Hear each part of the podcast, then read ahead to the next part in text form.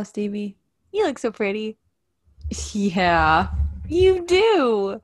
You look so pretty. Yeah. I, the one pro about sleeping in your makeup, which I did do last night, don't tell anyone, um, is that when you wash your face in the morning, it's like you feel extra clean. Hmm. I should wash my face every morning. This is I outing me for not doing that. if I wash my face at night, then I feel like I don't have to do it in the morning. But I do. Well, you just use water in the morning. yeah. But I did like a full skincare routine this morning with like moisturizer. I know. Wow. Thank you. That's amazing. Yeah. So I feel extra clean. How you doing? Doing so well. We're going over to my uncle's for um pasta. He makes sauce and pasta tonight I'm very excited. I'm very excited too because I haven't had like a good like homemade Italian sauce in so long because my grandpa uh, he had like a secret recipe and then he died and didn't tell anybody. Oh no. I know. So I'm I'm very excited. How are you? I'm doing good. Great. Oh my god, we saw Woody Harrelson yesterday on Oh, the street. on Gay Street. On Gay Street. It wasn't actually. It was near Gay Street. It was near Gay Street. Woody Harrelson was not wearing a mask near Gay Street. That sounds Yep. like a clue from the game. It sounds like a card from the game Clue, doesn't it? Yeah, it does. That's funny. It was cool. I saw him and I started just like smacking Emilie's arm. She was like, What the fuck is wrong with you? And I couldn't think of I his name, like- so I had to pull over and Google it. just my head in the clouds. Had no idea what was going on. He's cute. It's energy. Anyways, Mm. um, should we do a little baby question since this episode is really hefty? Yes. Okay.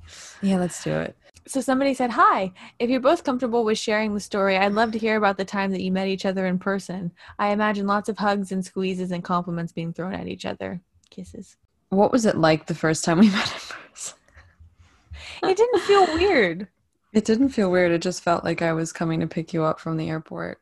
Yeah, it didn't feel like because we FaceTimed so often before that, it, it didn't feel like Yeah. I hadn't seen you in person. I think there was like a millisecond where I was like, whoa, like yeah. seeing a body in front of me, and then it went away and it was wholly comfortable. hmm Yeah, I agree. And then Stephee went home and I cried for a whole 24 hours. Yeah, that was really sad. I, I came out to visit, I came to New York to visit in October and stayed for like a week and a half.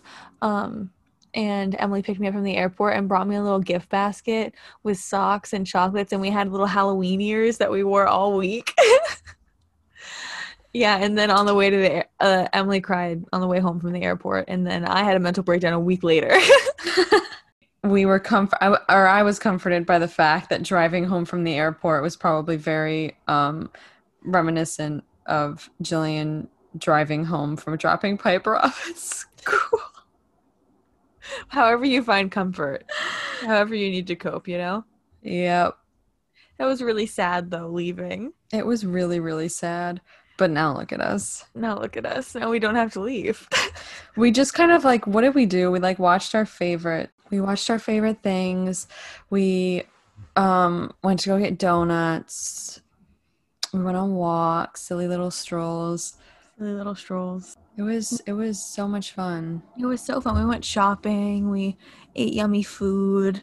It was just very fun because it, we were able to like hang out and have uninterrupted time. Yeah. not have to and then not have to be on the computer. It was so fun. And then it made picking you up from the airport when you came out before we drove so feel so good because I knew I wasn't gonna have to drop you back off. I know. That was the best feeling. That was fun. Because when I left, when it, when I visited in October, we hadn't had a plan to move yet. I know. So it was like, well, like an indefinite goodbye. And that was so sad. That was really sad. But it was a blast. And now look at us. But then Gillian Anderson gave us the idea to move to New York She did. and also to drive in a car across state lines. and that was the most fun I've maybe ever had. I think I I agree. When I think back on driving cross country, I just get the warmest feeling. I feel so safe and I know. Me too. I can't wait to do it again. I know me either. If any of you can drive cross country, Do do, it. it. Or if you can just take like a road trip across different across a couple different states. Yeah. Um Europeans don't. I don't want to hear it. I don't want to hear how close you are to everything. How you can go to whole ass countries. I know. Yeah. this is all we have, okay? All we have is driving through the South and stopping at sex shops. Okay. You know, going from Arizona to New Mexico and how different they are or or North Dakota and South Dakota. Next time we'll do the Dakotas. But the moment that you picked me up from the airport, we just like squeezed yeah. and I jumped into Stephee's arms. And that's it. and that's it. That's the whole story. So thanks for the question. Yeah. Did you that was know? interesting. Yeah, hope you enjoyed hearing our little anecdote. Um, did you know that in 11 days it'll be a one year from when you first messaged me? I didn't know that. Yeah. That wild? Wow. Isn't that crazy? Wow. We've almost been friends for a year. wow, that year flew by. I know. How weird. And at this point last year, I definitely didn't think I'd be living in New York. I Me thought maybe either. the world would be done. I know, look at us. And now look how long Gillian Anderson's hair is. I know. That's the biggest marker of time, I think. I think so too. Like sometimes I'm not sure time is passing, and then I see a picture of her hair, and I'm like, oh, it definitely is. Oh, it absolutely is. Yeah. It's so long and beautiful. I know. I will say, I when we were when we were together the first time, um, Gillian did that que- that questionnaire. Hello, that cute that interview with that guy, um, and she said that the fall season four was a possibility. Oh yeah. Disappointing. So disappointing. I mean, who knows? Should we get into the episode? Yeah, let's do it. All right. This is the last episode of season two. Hallelujah. This is the longest season, isn't it? Oh, I don't know. Is it? I just Yeah. know that um people were saying that like this was the season where they no one knew what they were doing and everyone was trying to figure out what the show was going to be and so everything was just kind of all over the place. It's true. They're like, we have some long term plot. We have some monsters of the week. And now we're going to do. They didn't have any fucking clue. No, they had no idea and I don't think that it, that it ever came. No, not really. Um, I feel like seasons three through five, they have a fair, fairly solid format. yeah. I don't really know what happens after season seven. So. Well, here's the thing, right? Is that the our trusty uh movie blog, let me find it. But they basically had like a good um they had a good point as to why so many people struggle with this plot long term so much. oh, enlighten me, please. They said it's Chris Carter effectively killing the X Files so that it might be reborn, burning the house down so he can build something new again. And the issue is that he does that too many times. Yeah. Like he does that at the end. They they kind of went through. So they said like at the end of the first season they ended it in case they didn't get picked up. So it could have ended there and it could have Mm. continued. But with this one they knew that they had been picked up for season 3 and he still made it so that the series could have ended here. Exactly. And I feel like frequently I, I talk about this a lot every time we talk about how fucked up the plots are. But he like I think it's important as a storyteller to close some doors. You cannot Oh. leave every option open. And that's I think what he tries to do with literally every plot. And it's like mm-hmm. just shut some. Just ma- make some actual choices. Well, the issue is like he does, but he does that as like a means of suspense and then he just brings it back as if his decision to close it never happened. That's true. Like and I think that that's what they say when they mean when they say that is that he like he kills off everything just to go back and build anew in Yeah. whatever it might be the next season the next mm-hmm. episode like and then it just gets more and more muddied as the season goes on It's true.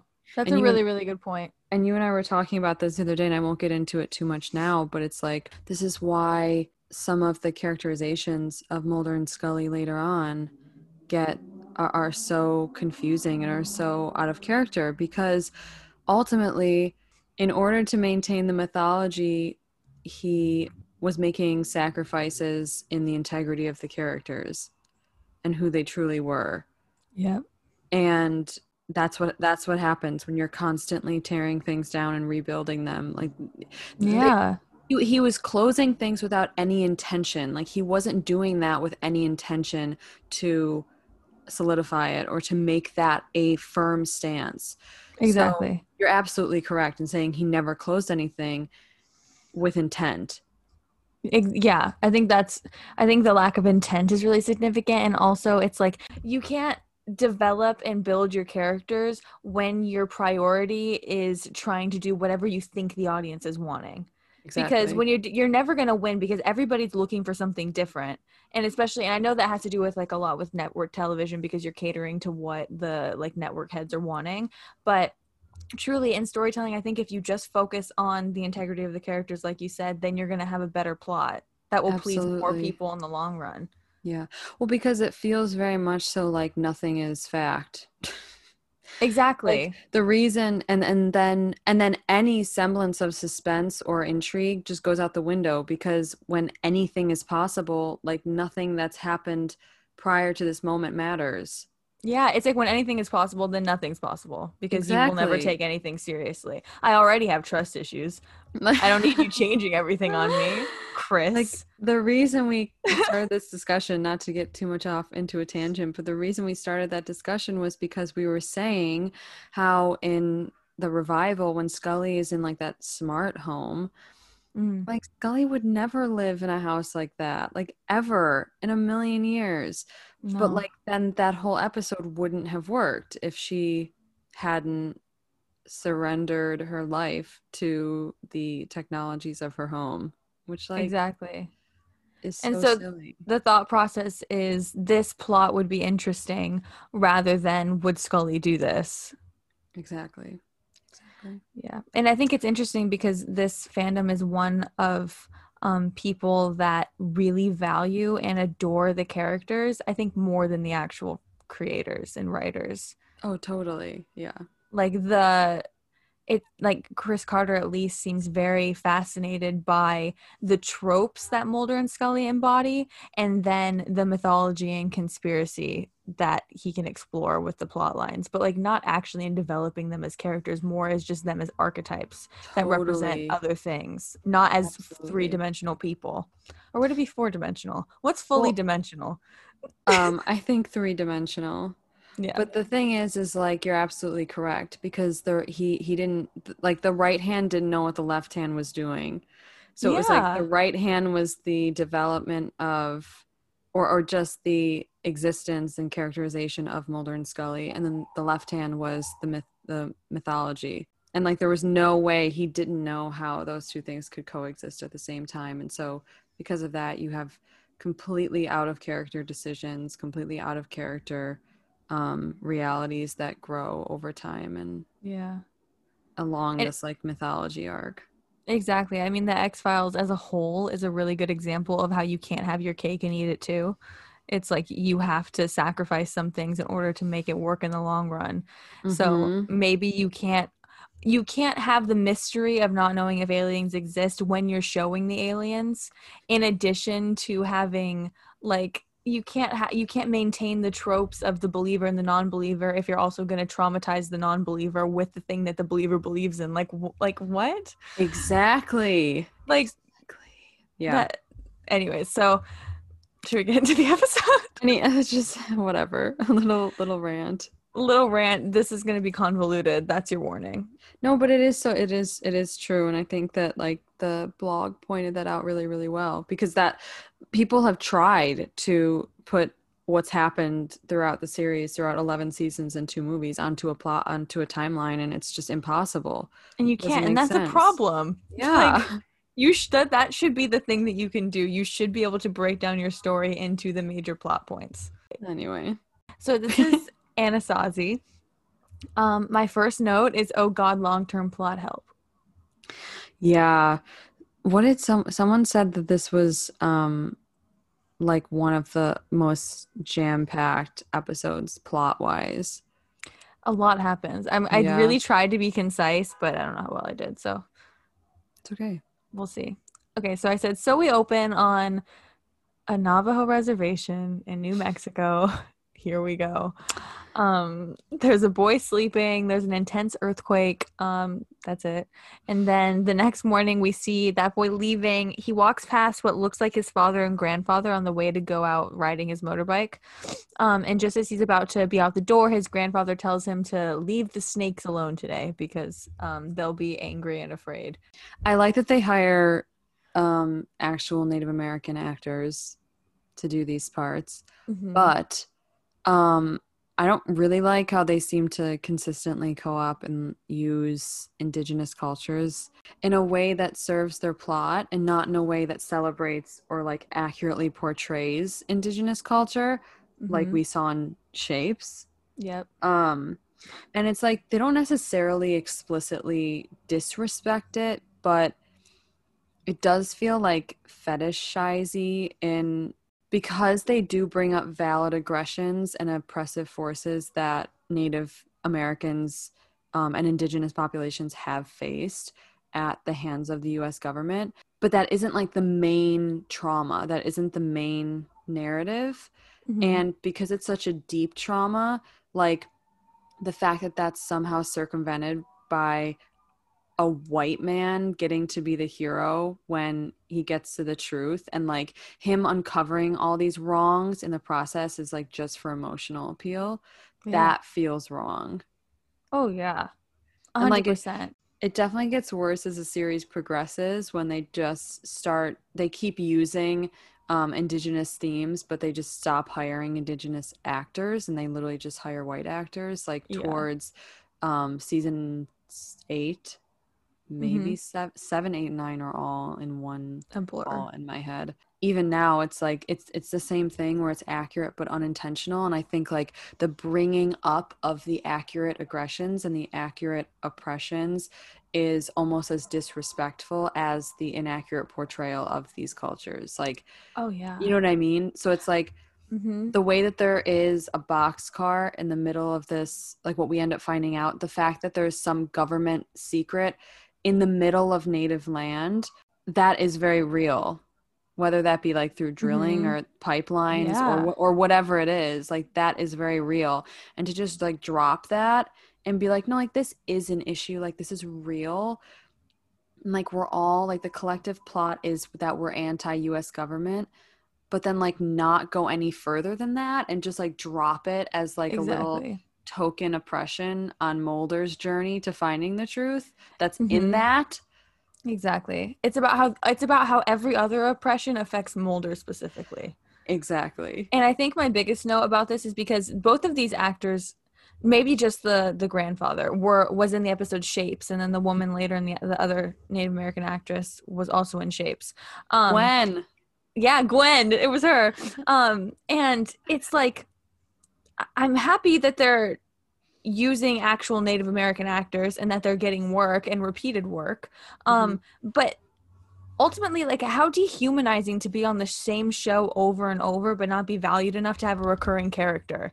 Okay, Like- I I have a note about that later because Scully um says she she references Gwen, but she just says a woman from the government or something like that. And I was like, okay, wait, so did she not cuz it's very clearly Gwen, but i Like, don't think they're putting her as the same woman i think it's somebody else which is just horrible. I was Exactly. so I I said I was like, is that because like that was just a little fun thing for the audience to be like, oh my god, like it's Gwen, she's doing really well, yay for her. Or was it because Scully was like, ugh, Mulder won't remember who she is, and that was just like meant to be a little moment between her and Scully? Or was it because the writers were like, no, like we can just use the same actors, no one will remember that they actually had names and separate Mhm. storylines? and unfortunately i feel like it's the latter Now that we're talking about it, I also feel. well you know what we could figure out because we can see what her character name was billed as she was billed as gwen Ooh. Yes. I'll look it up right now. But even so, the the not acknowledging that yes, yes, yes, is exactly. still bad. Um, yeah, she was billed as a different character name. Perfect. So That is Yeah, they- so sick. they truly they're like oh i mean so it's like yay that they're at least not using white people but like just to have them come on and play different characters as if nobody will remember like and not putting any effort to disguise them so um okay so his grandfather tells him to leave the snakes alone because they'll be angry and afraid so because of the earthquake and something's happening. Um the kid his name is eric. He just kind of shrugs and leaves. And after he's gone um who i think is his father asks the grandfather like what's up? And he says the earth has a secret it needs to tell.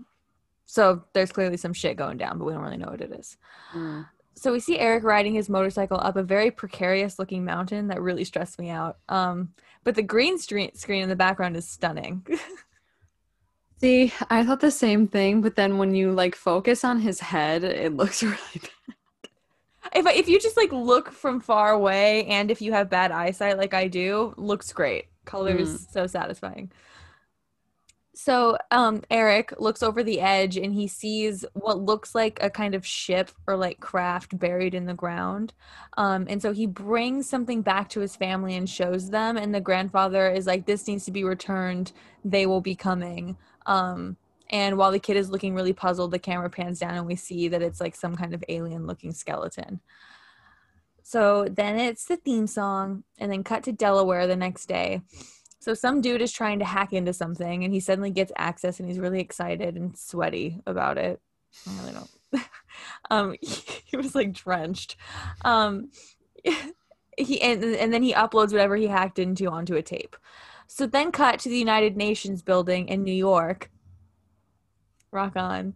Um, and, and some Italian man in a fancy office is doing work. Another Italian man comes in and tells the one at the desk that someone broke into the MJ documents. Um, and then I wrote in parentheses, can you tell I have no idea what the function of the United Nations building is or what these people do? Because I don't. I said I have big tits. I never said I had a big brain. But you do. Not when it comes to this stuff. That's I, I couldn't care less. Um, so they're real panicked over the fact that these MJ documents have been hacked, and I just keep thinking Michael the Michael Jackson Jackson documents. documents. um, so they're worried about everyone's gonna find out about Michael Jackson, and so they call people from all over the world to tell them about it. Um, and so some big wig guy from Germany calls cigarette smoking man. Um, and cigarette smoking man's like, bro, I've already taken care of it. And it really makes me laugh how often he's like, I have it handled when he literally has never had anything handled ever.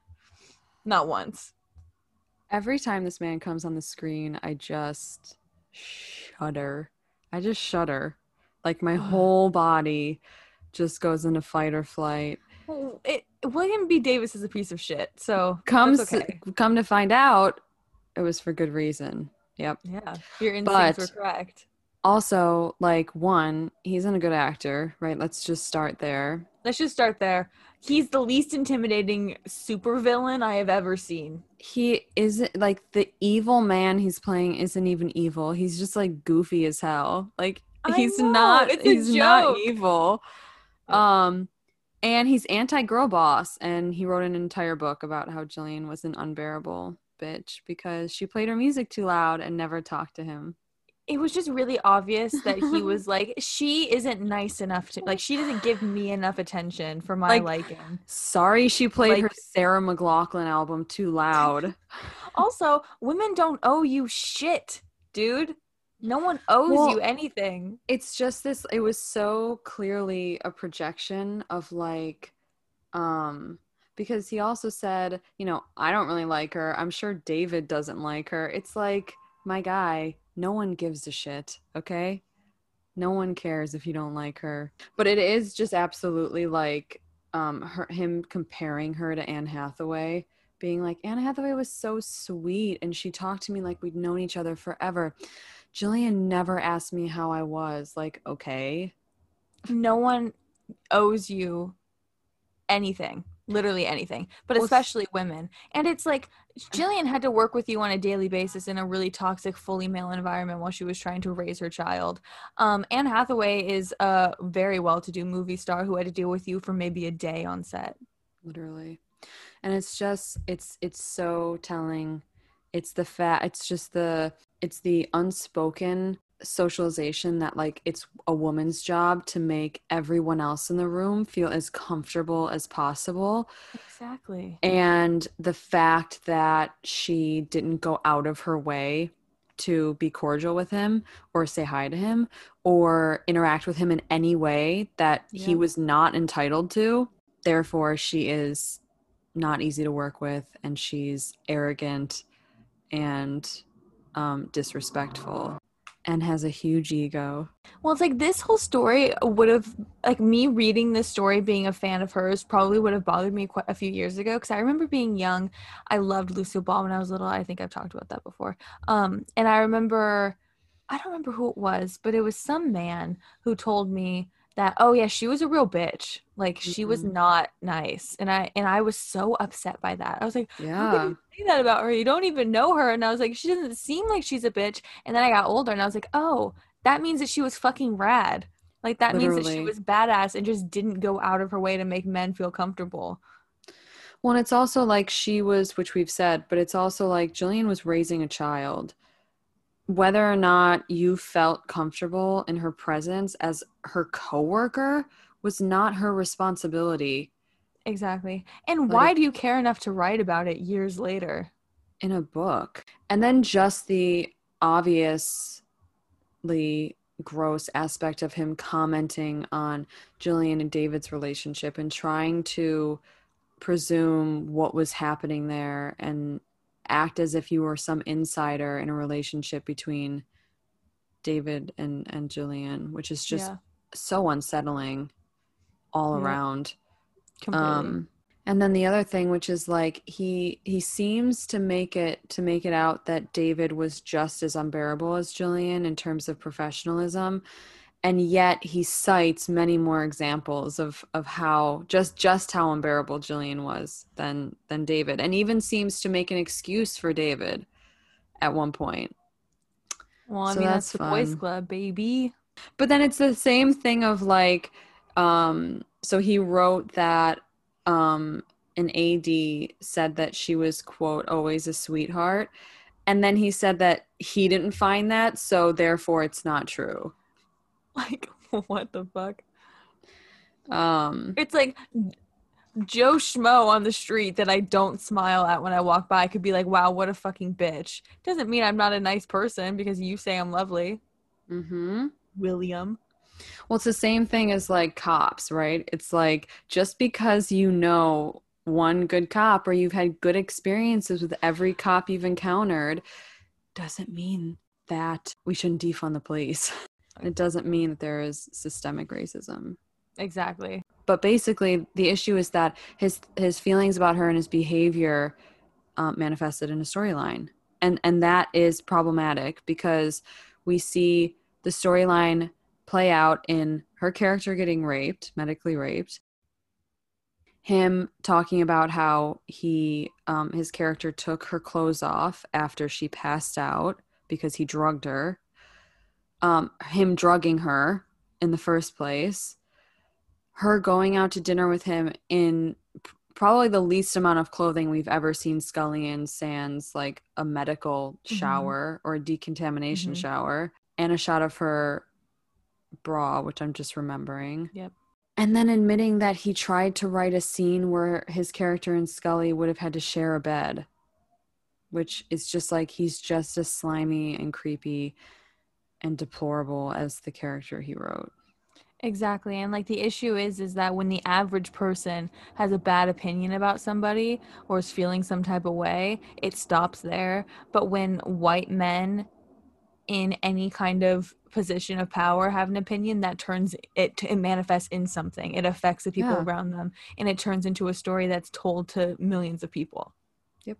So, cut to a SWAT team breaking into the house of the sweaty kid who hacked into the Michael Jackson files, but nobody's there and they don't find anything. It's it's really funny to me that these like high level criminals and conspirators would show up to kill someone unmarked in fucking like ill fitting ski masks. I know, it's so funny. Like they barely even fit over their head. Like their so, eye like, hole was like halfway on their eye. I know it's so like little boys playing dress up. Totally. So finally, we transition to Washington D.C. It's the next day, um, and I recognize that sexy hand filling up a glass of water is Moldy Boy in a tank top. I just, I'm sorry, I just want to be in a shitty apartment with him in the '90s with no AC. You know what I mean? Yeah. You picking up what I'm putting down? Like that's, I just what I, that's where I want to be. Like I close my eyes and that's my happy place. That's what I want for you more than anything. Thank you. More if I could transport you there, I would do it in a heartbeat. Thank you. I really appreciate that. So Mulder's taking pills, or I'm really feral this whole episode. My notes are That's really, okay. and, and I, I apologize now. Um, Don't Hey, don't apologize. thank you all for putting for up with my straight nonsense. No. So Stop it. no. Do not apologize. This is all about you. Let's fucking go. So Mulder's taking pills or something. There's um a very incessant banging on his door. It's me. I'm kidding. It's the Three Stooges. um, Which I would just like to say also, I love how he didn't even bat an eye at someone pounding on his door in the middle of the night. I know. He's Like- like, who could it be? Play If I Were a Boy by Beyonce. That's so Alexa. funny. no fear in his eyes. He's like, "Eh, None. what's that? None. If that happened to me during the day, I would shit myself. Oh my god, I would I have so many experiences of leaving my house because I thought someone was trying to break in. Anyways, so it's the Three Stooges. They're like, dude, we have to talk. But Mulder's really crappy because he's not feeling well. And men are fucking babies when they're sick. Holy shit. Yep. Um, so these idiots think they're being followed and are paranoid as usual. And they show Mulder a picture of a quote of quote unquote the thinker, which is the sweaty guy who hacked into the Defense Department computer system in the beginning. Um, and they called the thinker an anarchist and a snoop. And OMG, me too. It's me. Oh my god. Wait a second. Me too. anarchists and snoops. Um, so apparently, in his last communication with the thinker, um, he requested specifically Mulder to meet him at some secret meeting place. Everybody wants you, Mulder. Everybody wants a piece, um, but the issue is is that this dude might be dead already. They don't know. And then there's a gunshot. So Mulder runs down the hall, and an old woman is crying unconsolably. Apparently, she just shot her husband. They're like, after 30 years, she just went crazy and shot him. But like, If I just spent 30 years with the same man, I feel like she probably had her reasons, you know. I I I like I'd like to hear her side of the story. I just want to hear what she has to say. That's all I'm saying. You know, we have to wait for all of the facts to come out. So Mulder goes to the secret meeting place. His hair looks bad. So like bad. Yeah, it I'm looks like irrationally someone mad about it. looks like someone took a balloon to his uh, cranium. Who said let's brush it down and give him bangs? Who? I just like to have a word. I think it was because Gillian Anderson was playing her music too loud in the in the hair and makeup trailer. Nobody so could focus. The hair stylist just got so distracted by Sarah McLachlan. yeah. So what I'm hearing is it's Sarah McLachlan's fault. The actress from the last scene did a phenomenal job for being on screen for literally five seconds. Oh, I know. That's my only note about that. I can still see it really clearly in my head. So like it was really something. disturbing. It was really Yeah. like the right before they cut to Mulder in this garden. Um, it was really disturbing. She did a fantastic job. Yeah. Um, and that garden that Mulder goes to is so pretty and like It's so beautiful. clearly near his home. So I hope he took Scully there and like fingered her under the fountain Oh, ne- near the daisies. romance. It is romance. I want that for her. Me too. So, um, the thinker shows up and gives Mulder the Michael Jackson files. Mulder asks what he wants in return, and he says the truth, which made me gag. So the next day, Mulder goes and, and opens the tape.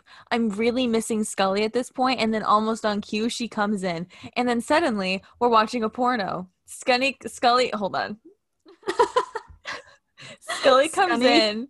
Scully comes in and she's like, "The boss is looking for you." And Mulder instructs, "Come in and lock the door." And then she said, and then it says, "Are you familiar with the Ten Commandments?" And she goes, "Do you want me to recite them?" Like, what kind of fetishized Catholic girl porn is this? And why is it actually Scully's full-on fantasy?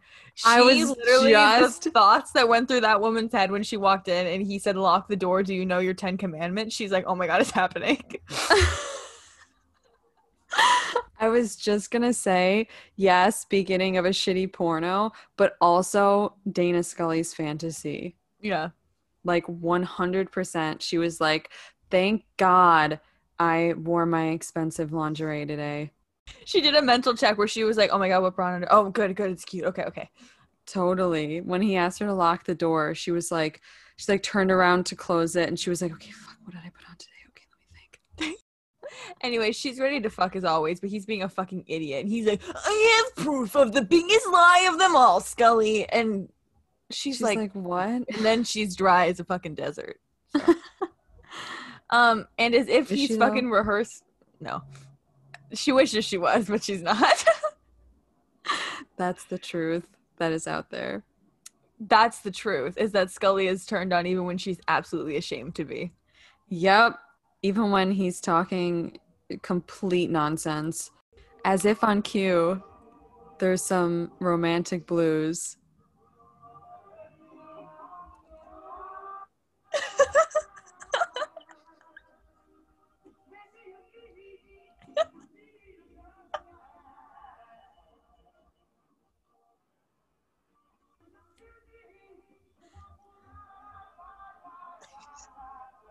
Are you guys hearing this? They knew we were talking about Mulder and Scully. So, as if rehearsed, Mulder pulls up the top secret original Defense Department files, and Scully is like, "Oh shit." He was rehearsing that all morning. yeah. Um, and Mulder opens it, and uh oh, it's not in English. But Mulder is a stupid fucking white guy, and he's like, "This is gibberish!" And then he literally throws a temper tantrum, smashes shit on the desk. He starts yelling about how sick of this crap he is, and he kicks a trash can. And Scully looks both scared and turned on, and like, babe, your daddy issues are really showing right now. Like, you gotta rein it in. It's like if you don't know why he's acting like this, you can see Scully being like, oh my God, what just happened? And then, like, one side of her brain is like, do I want my child to have that propensity for violence? But then, like, she sits down at the computer and is like, the other side of her brain is like, okay, I'm a little nervous, but like, that also really turned me on because, like, the power that he struck that pencil uh, holder with. Yeah. She's But then like, she's wow, like, the passion. Fuck. Now who's gonna have my babies? She's conflicted. She's you know what? And you can't blame her. She's in a hard spot. you can't blame her, but also Gillian does a really good job at playing. Um, all jokes aside, at playing, um, being very like shocked by by his aggression there because it is. Yeah. Yeah. Um, and which is honestly, if it wasn't for her acting like extra shocked and concerned at his behavior, uh, If it wasn't for her acting, period. period. End of the sentence. But if it wasn't for her being like extra shocked and concerned, I would just think that he was being like that because he already Yeah. is pretty close on an episodic basis. So Totally. Like Yeah. I wouldn't know that it was something exaggerated necessarily. So while Mulder's mid tantrum, Scully looks at the file herself and is like, "Hey, let's take a breath. I think it's just encrypted." Um, and Scully's smart as fuck and says that it looks like Navajo and that her dad told her. She brings up her dad um, that it was used during World War II because it was the only code the Japanese couldn't break. So Mulder very demandingly tells her to find someone to decipher it, which she does, but yikes. Scully, being the intuitive sweetheart she is, asks Mulder if he's okay before he leaves, and he's just like, "Yeah, I haven't been sleeping, so I'm gonna make everyone's lives around me hell." Heart. Yep. So cut to Skin Man in the hall. Okay, I'm gonna need you to. I'm gonna need you to bear with me for a second. I'm ready for whatever you have. I don't know if you are. I oh I Um, am. So I said, so since Mulder's looking so average in this episode, I'm tempted. I'm not going to, but I am tempted to thirst over Skinner's tight ass body, but I won't. Um, here's the thing, right? There is a screen grab of um this scene, and you know, I would be lying if I if I didn't have the thought. Um, if you are one, if you're a person who finds Skinner attractive, this would probably be a lot for you. Yeah, he has a great body. It's just everything else is kind of Yeah. So he tells Mulder that he needs to speak with him in his, office, and Mulder lashes out and he's like, "Why? So I can do another jerk off assignment where I end up doing the government's dirty work?" And like, just imagine for a second if Scully did this. If if Skinner came up to Dana Catherine Scully and was like, "I need to speak with you," and she's like, "What? So I can do another fucking jerk off assignment where I don't learn shit?" They'd be like, "Hello." Uh oh, that did a lot for Emilie. Please keep going. Sorry. Um, so Skinner is like, bro, calm down. I heard you got some sensitive files. And Mulder's like, hmm, I don't know what you're talking about. So then Skinner grabs his shoulders and is like, hey, I'm talking to you. And Mulder punches him, like fucking do whips around fist first. and it's not until this moment that I was like, maybe there's something wrong with Mulder. because because he throws fits all the time. So it wasn't until this where I was like, oh, yeah, maybe there is something happening. Okay, so Skinner gets him in a fucking chokehold and yells in his ear. Kind of extreme. It's a little hot. Extreme. It's a little erotic. Um, Oh, it's, oh, it's definitely erotic.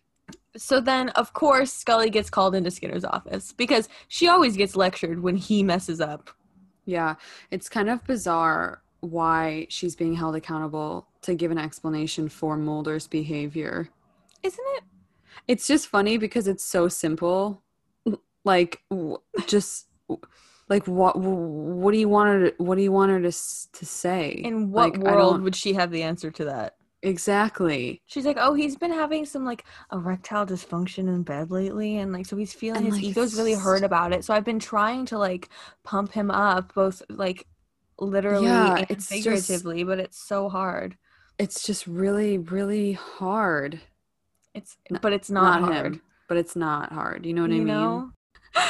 when yeah like they just ask they ask scully why he's acting the way that he is and she just tells them something so deeply personal that they were not anticipating at all They're like, do you know what's going on with Agent Mulder? And she's like, no, I mean, we had great sex this morning. So, like, he was in a good mood when he left. I don't know what's going on.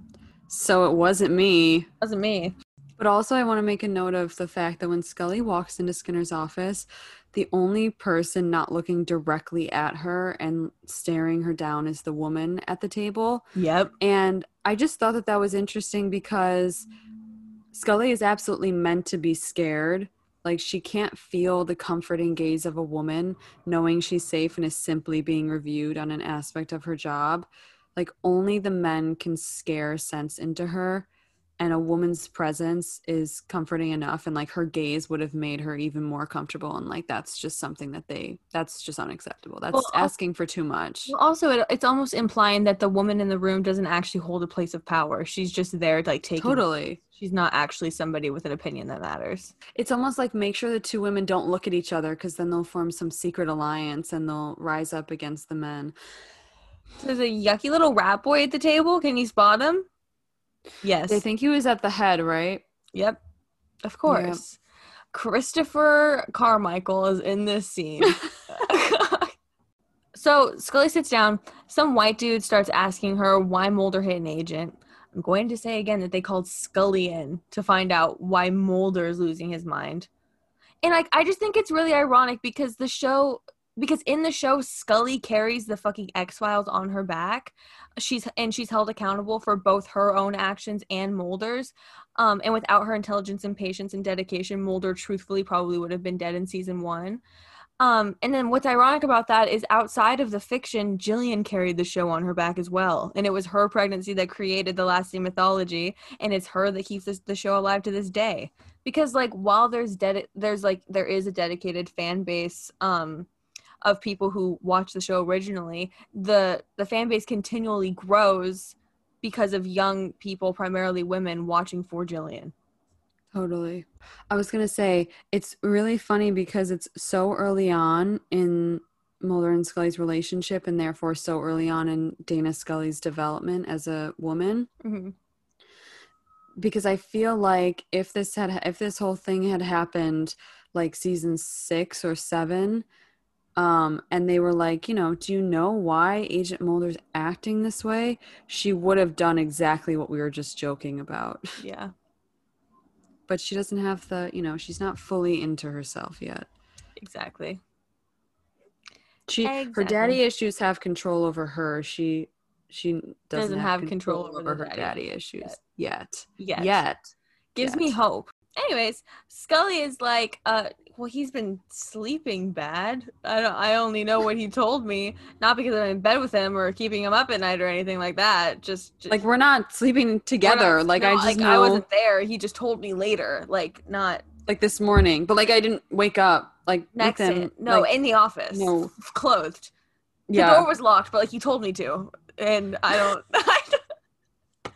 Like he told me to lock the door, but like that. Can I go now? so um they ask if um she thinks he confides in her and she's like of course he's my partner. And then rat boy chris pipes up. He's like your partner? Weren't you originally assigned to debunk his work? You're so fucking stupid. Like Giving, doing, saying all of that through a fuckboy face. yeah. And then she responds and says yes sir which i hate Ew. It's and it's like she hardly.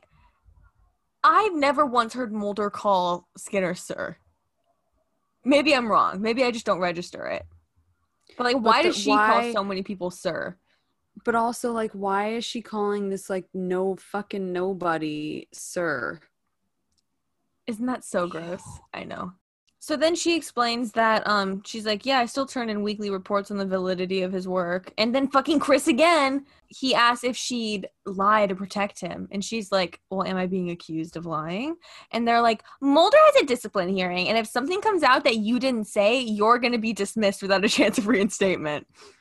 Um, and it's also funny because um, Gillian has talked about how early on they were, someone pulled her aside and told her that she really needed to get her shit together and learn the lines and not mess up and Mm-hmm. just be better generally with with like you know being able to recall her lines and um she's also brought up the fact that that chris carter could not remember these like three lines for the life of him and they had to do a million takes Has she really? yeah Oh, that's funny. I didn't know that. almost like almost like acting is a skill Crazy. On a So- positive note, I love Scully's blazer. It's it's very abstract and like Mm. geometric. Geometric. and I love her big buttons and like the sideways pockets and that was not an innuendo. I love my blazers like I like my women. Big buttons. That's a good one. I'm kidding. I also love her freckles. And that's all I got. I think it's because the blazer is like kind of the same it's like a nude tone. So it complements her natural skin very well. And so it makes her freckles stand out more because it's like, Mm, you know, yeah. I'm gonna shut up now. I love Don't shut up. No, stop. People love hearing you talk about her perfect face. And if you're playing along with the drinking game, finish your drink. Because I said. Okay. Sorry to that person playing the drinking game. um so and also if you're not on our social media somebody made a drinking game of our podcast which was really cute and one of them was like take two shots when uh emilie and talks about scully's nose and lips in the same sentence but i just added one that said if she talks about her freckles you have to finish your drink The whole thing. yeah whole thing chug i'll give you a minute um anyways scully's pissed and she leaves and she leaves. End of sentence. Cut to martha's vineyard. So a man comes down the stairs. I don't know if we know this yet but it's mulder's dad. So old mulder. He answers the door and it's cigarette smoking man. Uh bill that's his name. We do know it. We do know it because there was a moment where um remember the first time we see him, Mulder goes in to hug him and his dad just shakes his hand. And now this time he goes Mulder goes to shake his hand and his dad pulls him in for a hug. oh really i didn't notice that Yeah. Oh, that's kind of sweet. Uh, he does not seem very excited to see cigarette smoking man. Um, he's like, I thought we agreed, and then um, and cigarette smoking man is a gaslighting asshole who's like, it's been a long time. Calm down. There's been some unforeseen events. So they both were clearly in on these MJ files, and Bill is like, well, the file should have been destroyed, and CSM's like, yeah, well, here we are. Um, and that's how they explore that. So th- they say that the thinker came forward and said that Mulder has the files. Why he would do that, I don't know. And these old biddies basically are like, okay, so we're just gonna deny that we have anything to do with this. And then Bill's like, oh shit, well my name's in there. And then CSM's like, dude, dude, dude, you're good, you're good. We encrypted it. Like it's it's sick. We're we're chilling. And then Bill's like, oh okay, cool. And he's like, oh shit, yeah, like my son, are you gonna hurt him because of this? And then CSM just like regurgitates the same crap about, no, no, we don't want a crusade. And like I just think Cigarette That Smoking Man really overestimates how many people would fight for Mulder. That's what I I don't understand. What do you mean, crew? What do you mean you don't want a martyr? What do you mean? They're like, no, I don't think Mulder is like the lonely alien boy in the basement. No one's gonna like band to fight for him. But I was like, yeah, Scully would start start a crusade, and she's powerful enough to do it on her own, so he should be scared. But I don't think that's what he's thinking of. That's that's abs- you're absolutely correct. Or would Scully just be upset for a little bit? Depends on what what season you're talking. Right now, maybe just upset for a little bit, but like once it's this has completely destroyed her life, she's like, okay, Yeah, exactly. So the earlier on you kill him, the less the, the less interested Dana Scully is. are we saying Mulder should have died in this episode? Just that. Listen, I'm not saying anything. I'm just saying this martyr plot line is a little bit tired. It, it's tired and it's season two. But the Um, thing is, too, is that he says that um he's like, why would I hurt him? I've protected him this long. He- but like, fuck Scully, right? Like, Right? Yeah, like fuck fuck. Scully, because like that's just that's like all he did there was was admit that something something we already knew, which was that Mulder is damaged, right? Yes. He's never killed. It's never fatal, but he's damaged enough through the hurt and traumatization of others close to him. Like Mm, that was just an admission of it. Yeah, that's a good Like point. you're protecting him, correct, by hurt by hurting others around him Yeah, as leverage against him. it makes no sense. Scully suffering as leverage against Mulder. It's the same. It's that. Exactly. And like the only good thing that comes out of them doing that is that they accidentally made Scully a way more developed character than Mulder. Exactly. So like jokes on them ultimately, but it's still fucked. So, anyways, ultimately Bill is worried that Mulder's gonna find out about his involvement because he was indeed involved. Um, he was indeed because he was indeed involved. Um, and CSM's sage advice is to deny everything. That works when you're a white, heterosexual, cisgendered man. That was exactly my note. It was like even though this is conspiracy and like government shit, this kind of boy club where no matter how horrible the act is, the boys still have each other's back is exactly why rape culture will literally never go away. Because there's this stereotype that men don't like like you know the stereotype that men don't like commitment like in relationships. Mhm. It's like where does that come from? Because holy shit are they committed to their boys? yeah. Like see the end of promising young women for reference. Even in the next scene with Mulder and Scully, that trope or that socialization of like this boys' club um, is perpetuated even further just through Mulder. So, cut to Mulder sleeping on the couch. We see a body in there watching him sleep, and they step on a creaky floorboard, and Mulder wakes up and grabs his gun, but don't worry, it's Scully. And she's like, please don't shoot me, you didn't answer your door. Um, and these plot lines really fuck me up because I hate Mulder centric plot. Like, it's egotistical and convoluted and excessively drawn out, but I really like seeing her be like concerned for him. And she's just it's just because she's always the one that raises the stakes. So seeing her look at him like holy shit what is happening? He's falling apart. I might lose my job. This is scary is really engaging to watch. Yeah, I don't like this the the trope of like woman risks her job with lie to protect man, but she loves man. So I'm conflicted. There's a certain point towards the end where she kind of says, Me losing my career doesn't matter, your life does. I mean, duh, obviously. Right. yeah Um, would he do the same Mm. that's that's the question. It- it's the same thing with Scully taking care of him. Yeah. right? It's like do i love this this aspect of it? This you know glorified heterosexual behavior that i hate to love? Is it problematic? Yes.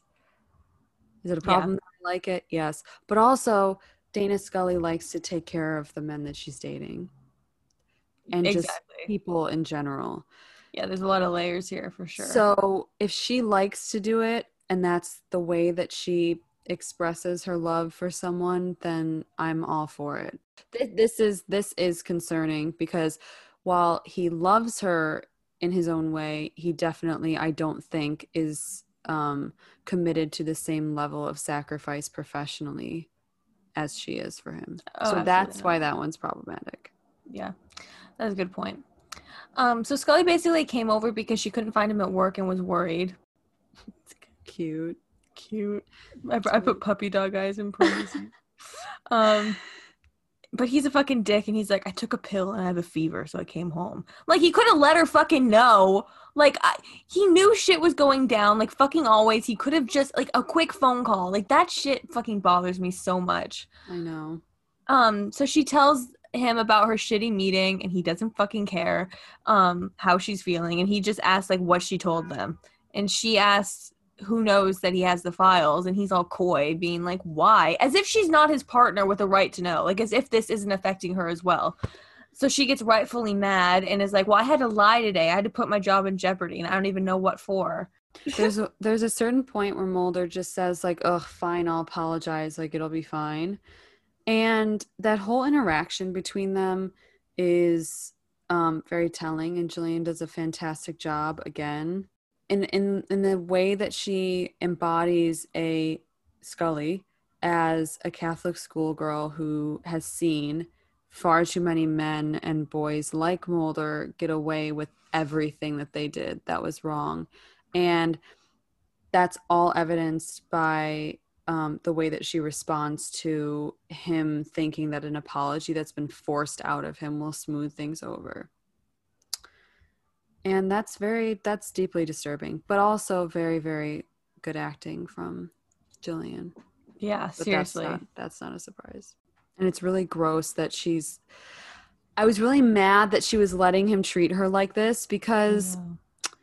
The Scully that I know would have walked out so quickly the second that he started yelling at her because she didn't risk her job enough to get enough information for him so that he could protect his own job. Mhm.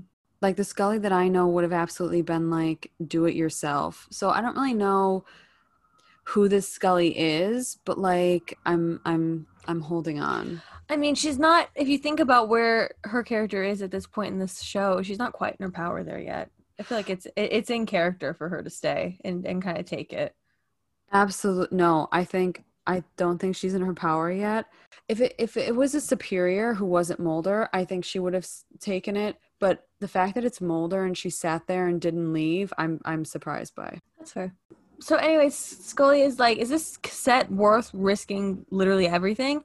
And he full on yells at her, and he That's why. That's when I was like, I'm really mad. I'm. That's why I was like, she would have left. When he I starts my- yelling at her. my note was, "I know Emilie's about to pull up and beat his ass." Seriously, that's what that that this is the part where I where I meant the Dana Scully that I know wouldn't have let him yell at her like this. Yeah, That this is the part that I meant. Yeah, because it definitely seems odd that she retreats and is like, "I'm gonna meet with somebody about cracking the code in an hour," um, because he's literally just sleeping and yelling. She's doing all of the work on this case, it, but she yells at him back in a more controlled and powerful way. Um, and she's just articulating that she just needs some kind of assurance that she's doing the right thing, which I think comes from a very real place of like insecurity for her when she's in these situations. I think that seemed in character. Oh, totally. Yeah. Um, and so then Mulder puts up up his stupid little tape on the window and is like, "We'll try to find out." And Scully's like, "Um, okay, one more thing. Why did you attack Skinner?" Um, and he's like, "You know, I thought about it and I can't say."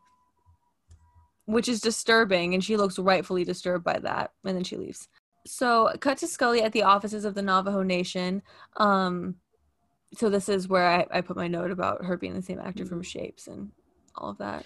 I was annoyed because I really thought they um, were still characterizing her as the character that she played in Shapes as Gwen because I I was thinking like they so could have easily where we left her they so could have easily made her kind of like turn out to be nothing and kind of like be a deadbeat. But they made her like this really successful woman who like has her own office and is and is working and is working in a field that she obviously cares deeply about. But nope, they just said, no, this is a completely different woman. She just looks the same.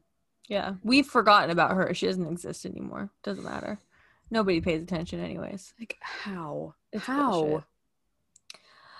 It's so stupid. And that could have been a really cool moment like her and Scully kept in contact and she knew that Yeah. like like what like what could have been, you know. Um so this woman, I'm going to call her Gwen. You know what? In our world she's Gwen.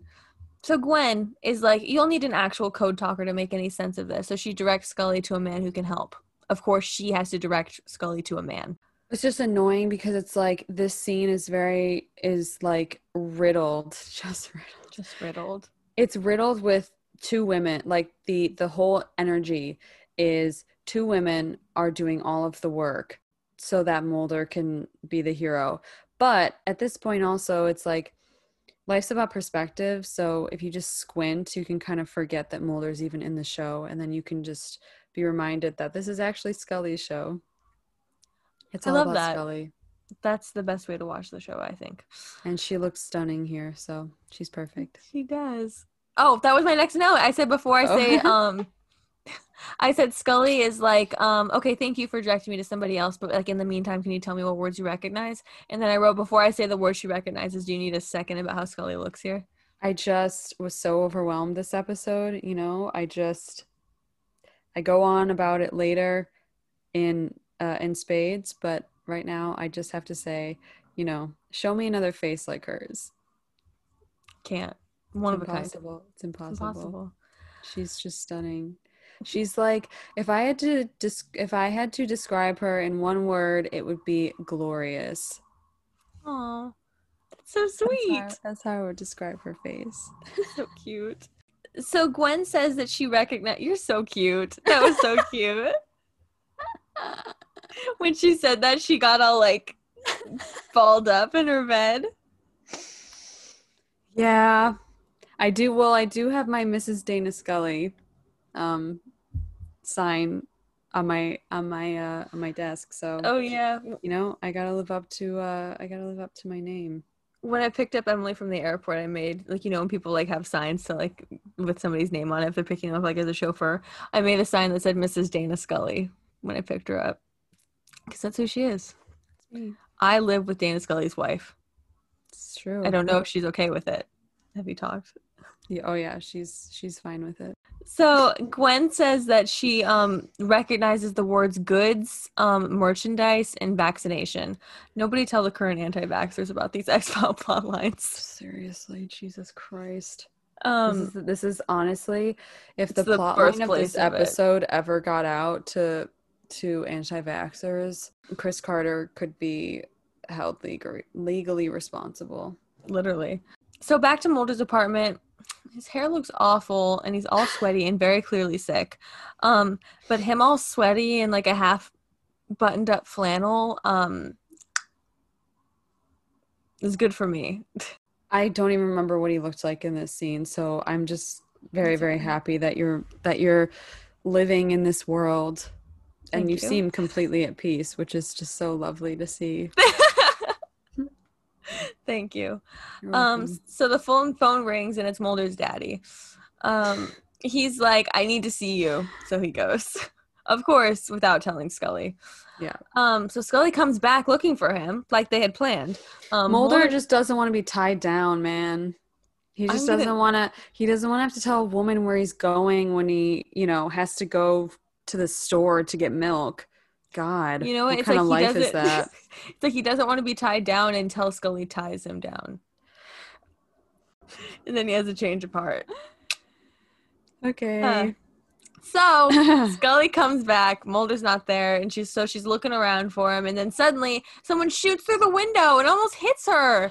this is like not the her first. head. this is not the first time Scully's gone over to get Dick down and nearly died. And I I just think that that's wrong. God, what does a girl got to do to get some good dick? Jesus. Literally.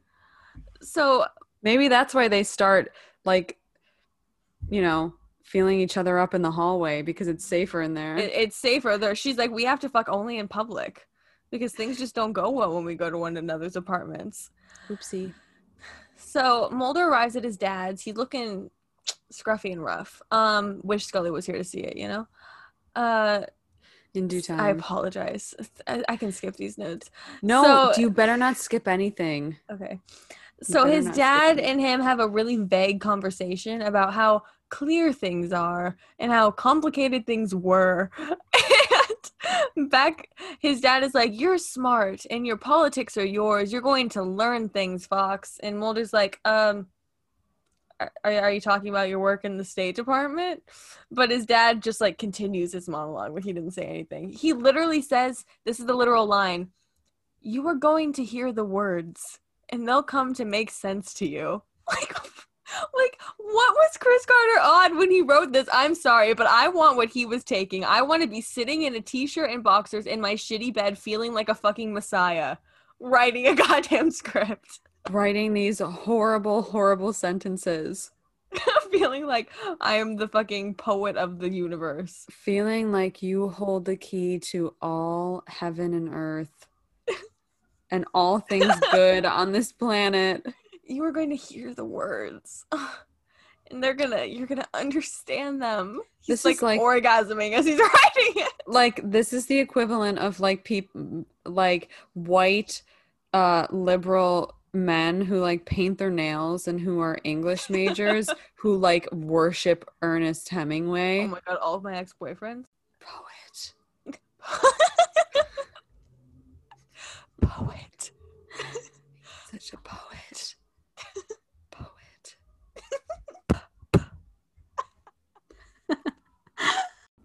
So Mulder says, What words?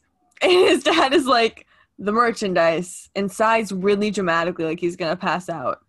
So Bill's like, I've been taking some medication. I'm gonna, I'll be right back. And he just goes and stares at himself in the bathroom mirror.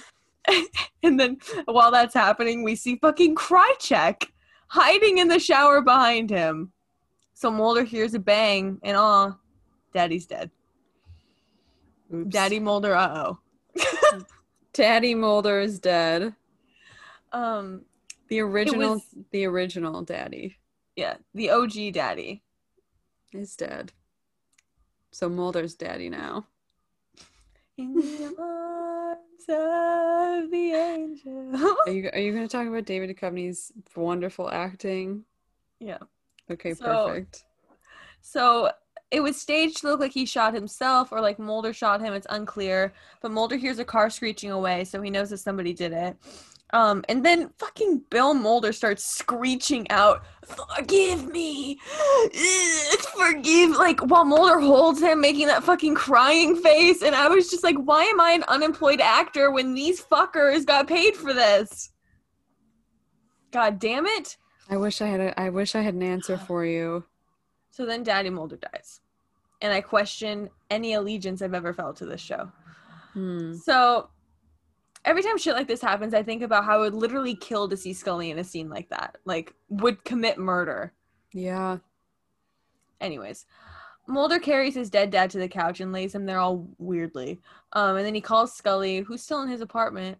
Oh, I know. And I don't know if it's because like she I'm sure Waiting she thought him? yeah, I'm sure she thought it, it was because he was coming back. So she just like sat at his table and like waited and then she happened to fall asleep. So Mulder tells her his dad is dead. So she's like, she asks where he is, and Mulder's just like, they got him, they shot him over and over again. And like acting aside, seeing Mulder with a five o'clock shadow and a dirty flannel with blood on his hands does something to me, and I'll bring it to therapy. I just wanted to Hmm. confess it first here. I'm I feel so honored that you confess that Thank you. in this space. Thank you so much. Thank you for holding that space for me. Yeah, Um, always. So Scully is like, "Oh, shit, were you arguing? And he's like, I didn't do it, Scully. I was just, he was trying to tell me something. You gotta believe me. And she's like, I believe you, but you gotta listen to me. You, you need to leave right now. And he's like, I can't. They'll suspect me. And she's like, well, they're gonna fucking suspect you anyway. Um, and then he continues to be stubborn and she yells, which I thought about you. Thank Um, you. I needed it. yeah, I sent you some like some good juju. Yeah, Uh, thank you. She goes, "Damn it, Mulder! You're an FBI agent. You have access to weapons other than your own." How do you feel about that? Well, two things.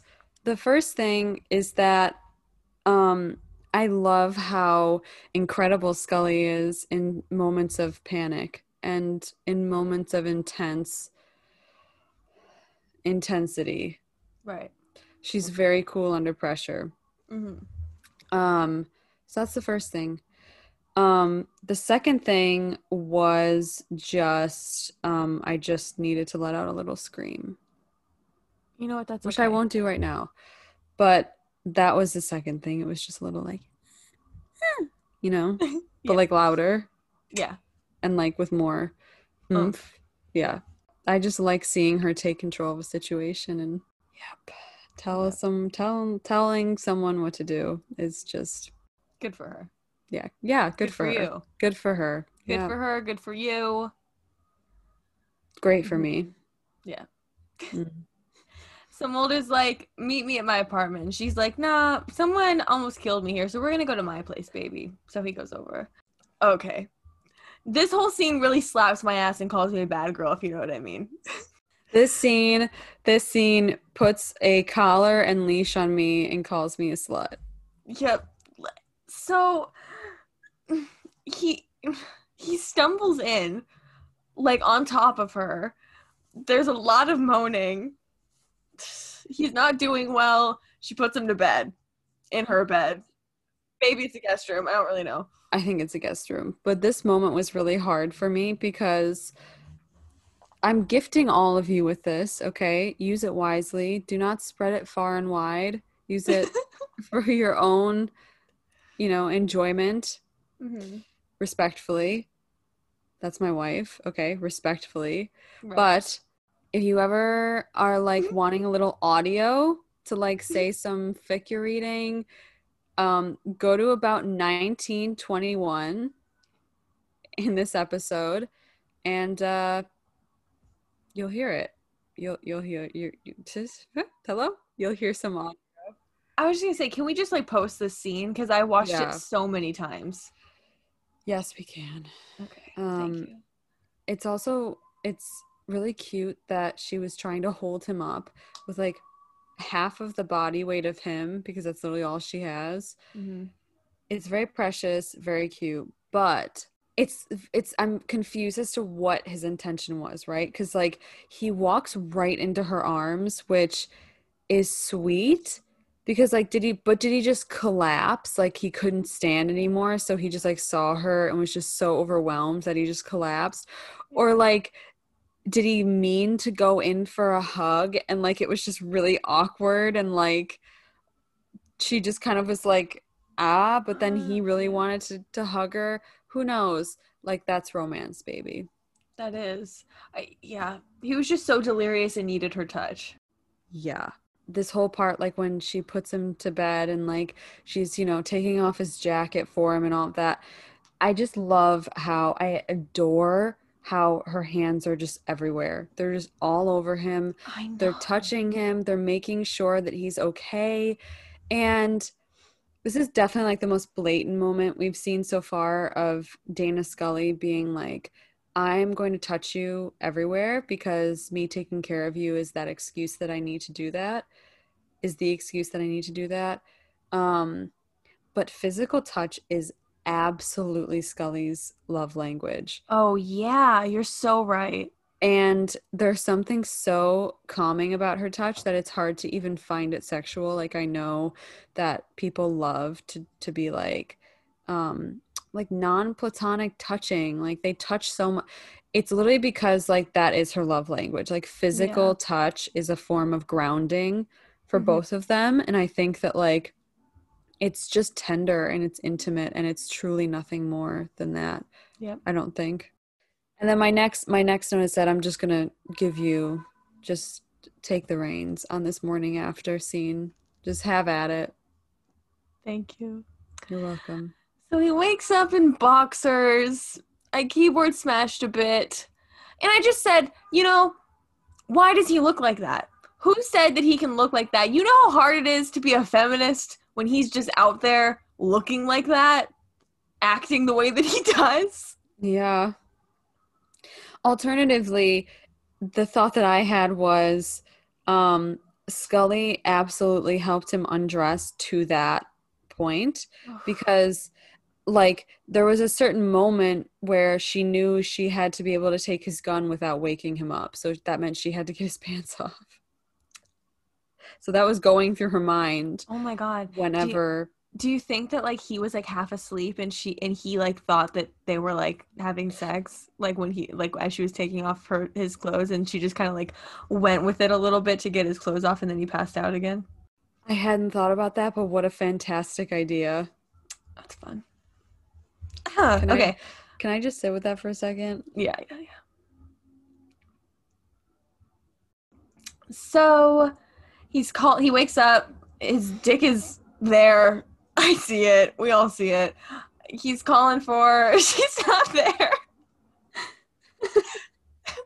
I'm doing okay. Doing okay. You're doing great. You're doing Thank great. you. So she um she took his gun, right, to get it tested because she wants to clear her man's name before it can even be soiled. That's how fucking good she is.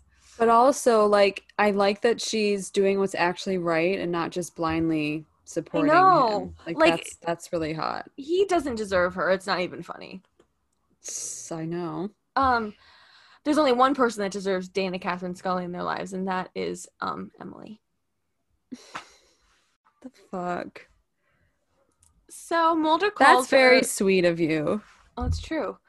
Um, no one worships her like you do, baby. It's true. So Mulder calls her. He's all pissy and he thinks she's against him. He's quite paranoid. Um, he pulls a Skinner and he's like speaking through clenched teeth and like I wish he wouldn't. Rude. God. Um, so he and then he screams at her. You've been against me since the beginning, taking your little notes. so he ends the call. He's like, You have my files, you have my gun, don't ask me for my trust. And she's literally the only living human on his side, but go off, I guess. Scully goes to Mulder's apartment to get the bullet casing on the shot that almost killed her because she's fucking smart and Mulder would be dead without her. This, um, this was a really cute suit, if you want to talk about it. I do, and also this whole scene was very was ve- this whole episode was very pleasing to me because it really showcases Dana Scully's intelligence, which I'm the ultimate fan of. Just Yeah. at, at every turn. It's the best. Yeah. Um, so there's a point where Scully's looking out the window and just yeah. She like just to put it simply, she just looks like a painting. Like I have a picture here and I went back and was unsure if it was a painting or if it was actually a picture of Scully. And then I looked at it for a little bit longer. And I realized that I think her nose is so beautiful because of the way that it slopes. Like the curve of it is just so pleasing to look at. You're just drawn to it because Mhm. you're which is actually true because when I went to go get my ears pierced um in a different place, like up higher, um the guy was like i'm gonna do it along this like curvature because the i guess my bone structure in my ear was like very strong and i have a very like sharp curve so he was like Wow. so if we put two piercings right next to it like along that line people will just be drawn to that line because like symmetry or whatever Yeah. And I genuinely believe that that is the logic behind Gillian Anderson's nose. It's like it's so perfectly sloped that your eye is just drawn to it because it's symmetry. Oh, that's really cool. Like that makes a lot of sense. And then I was just like, imagine getting to just look at her all day and tell her how pretty she is whenever you want. I want that for you. The way you would transport me to a 90s apartment with David Duchovny, I would transport you to wherever Scully is right now just so you can tell her how pretty she is 24 7. That's all I ask. Dana Scully, if you're listening, you're so pretty. um, and then her lips were like someone whoever did it put like a little brown liner action. It's work. It's doing wonders for her. And then I just have to say, upper lip beauty mark writes. It's Hell so yeah. prominent here. She's out. So Scully sees a van outside. It's like replacing a water tank. Um, so she goes to investigate, and it's like been tampered with. So this whole time, Mulder has been being poisoned in his water, which is why he's been acting so crazy. So Mulder dipped apparently and goes back to what I think is his dad's house. I'm not really sure where he is here. Um, but he finds Krychek. He doesn't have his gun though. Why he would go do this without his gun, I don't really know. Crazy things that poison will do to you, right? Um. Anyways, him and Krychek beat the shit out of each other. Mulder gets his gun and is like about to kill him, and then Scully shows up. Mulder's hair looks so bad here, I could actually cry. Like it's so bad. Like this is the worst. I have no recollection because I just remember their choreographed fighting was just so bad. It's really bad. It's very clearly like left hook punch under Yeah. the gut. Yeah. And it's a little it's a little erotic for me. They're anything they do together is erotic. Totally. So then Scully pulls her gun and she's like, "Don't shoot him, Mulder. Back away." Um, I'm sure this did a lot for you. Did so much. Um, this moment is never as good as I remember it because there's that one YouTube video. It's called Survivor, and it's like about Scully, and it's objectively the coolest. Better than the show. Yeah about Scully in existence. Like it makes the show look so much better than it is, and it's phenomenally Yeah. edited. And they have really cool music over this part where it's like, "Don't shoot him," and then she shoots him. And then like it's- go yeah, it's so good. It's so good. So we'll post that video. I don't know who Monica P- Productions on YouTube. Prods. yeah. Monica Yeah, I don't know. We'll post it. But it's it. so incredible. I It's watch truly- it often. Me too. I showed my mom that before we watched the show, and Oh, she was like, "Yeah, that was kind of a mistake." She was like, "That video kind of made it seem like it was going to be more, like." I was like, "I know more Like about better? Scully." Yeah. Well, I mean, Same we thing. watched it yesterday, and Emilie, you said it perfectly. Where you're like, it just makes it seem like Scully is the only main character. I just have to say, um, Scully really embodied the phrase gatekeep, gaslight, girl boss your way into shooting your husband. Uh. That's so good. That'll be the caption for this video. um anyways so mulder won't fucking listen so she shoots him like a fucking bad bitch and like that's so hot of her i would love to hear when their child found out that mommy literally shot daddy later in life like i would love to just see that conversation Every everyone's screaming after Scully shoots him was really funny. i know Like I just imagine he's like a crazy small woman just shot someone. Someone come quick. And also notice the parallel between the woman who shot her husband and now this wife who shot her husband. oh my god i mean i love wives shooting their husbands i think they Yeah. should more I agree. So Mulder wakes up. It's been 36 hours apparently, and while Scully's taking care of him, she's like, "Your shoulder's gonna be fucking fine because the round went through really clean." And basically, she's like, "I'm a badder bitch than you'll ever dream of being." Mulder. That was the actual line that was said. Yeah. If I woke up, if I was Mulder and I woke up to Scully wearing this outfit, I would pass out again.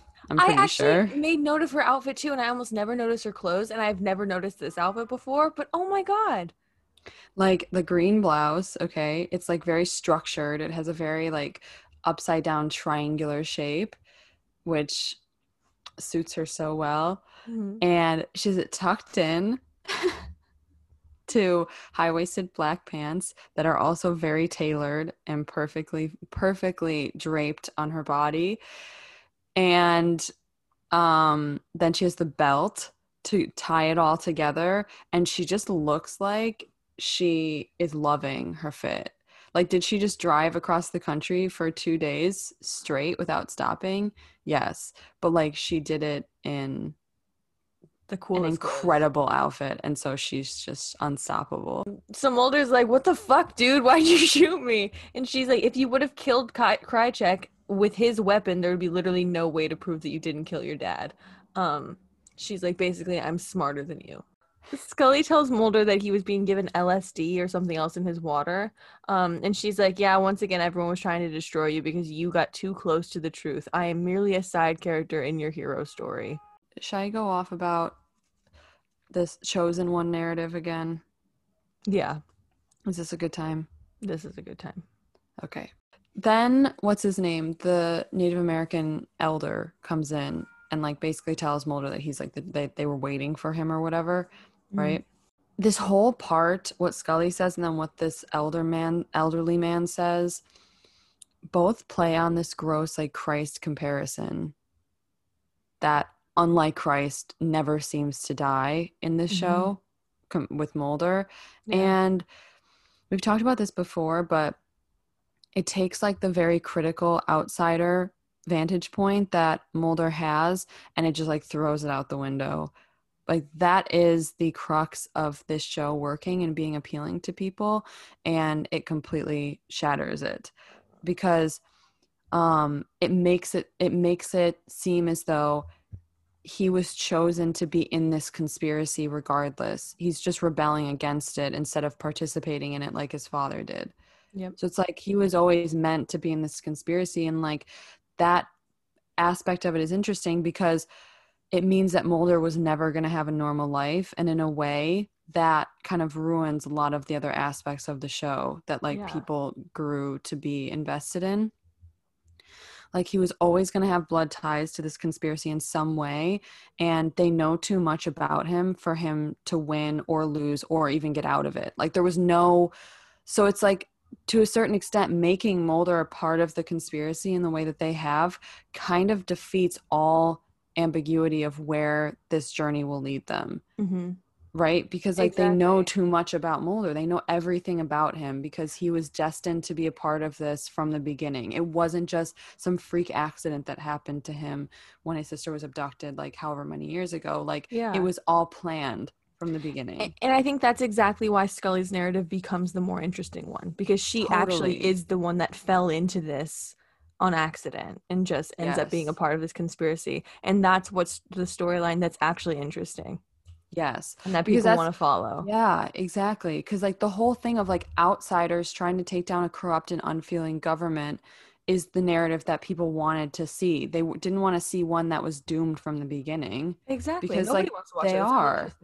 Yeah. And I think like we talked about this too, but it's like once Chris Carter realized that Mulder and Scully and David and Gillian had had chemistry and like that there was something beyond like a partner trust there that Mm-hmm. it went so much deeper than that that people wanted them to thrive. Like he had to choose between the mythology and the personal and he tried to keep both which is why the waters get so muddied um, because in keeping the mythology and the format and that narrative you sacrifice the integrity of the characters when you're a fucking hack writer who prolonged something for too long Exactly. which we talked about but it's like um he tried to keep everything he tried to keep everything and at the same time expanded on nothing i hate this christ comparison which i get into more like in a bit but it's like i don't like that and i don't like how because like to be honest mulder kind of becomes unlikable when he when he when you realize that he's a part of this conspiracy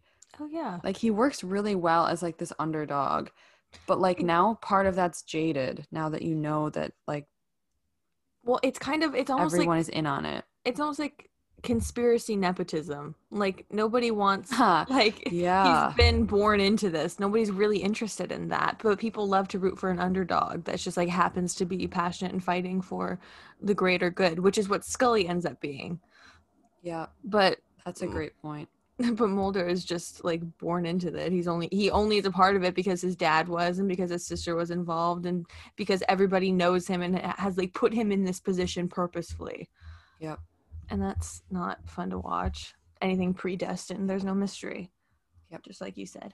It's literally perfect. Like that blows my mind every time you say it because it gives me a whole it it like completely because I think I wonder often I'm like why did this show created by men for men turn into something that young women just adore and love like and i think it's because of that point specifically because they accidentally made scully the more likable more interesting plot line through mm-hmm. through the making of mulder as the chosen one but also through the hyper traumatization of her which therefore made her a more developed character. Like it was all Yeah. accidental but like that i think about that a lot. So every time you bring up that point I, it like feels good. It like feels like things make sense yeah i agree Um, so Scully introduces Mulder to the Native American man, Albert, who's been um, working translating the MJ files. Um, and as soon as Mulder's uh, is well, Albert's going to take him to like evidence of this whole conspiracy. So that ship that we saw in the beginning. Um, so Mulder talking to Scully says, "What about you?" Finally, and she says, "Well, you're on your own with this one because she missed her meeting with Skinner, and so she very well might have lost her job." And then Mulder says, "Thank you." We'll take a moment. I don't know how many times that I want to like keep track of how many times that happens in this whole series. I know.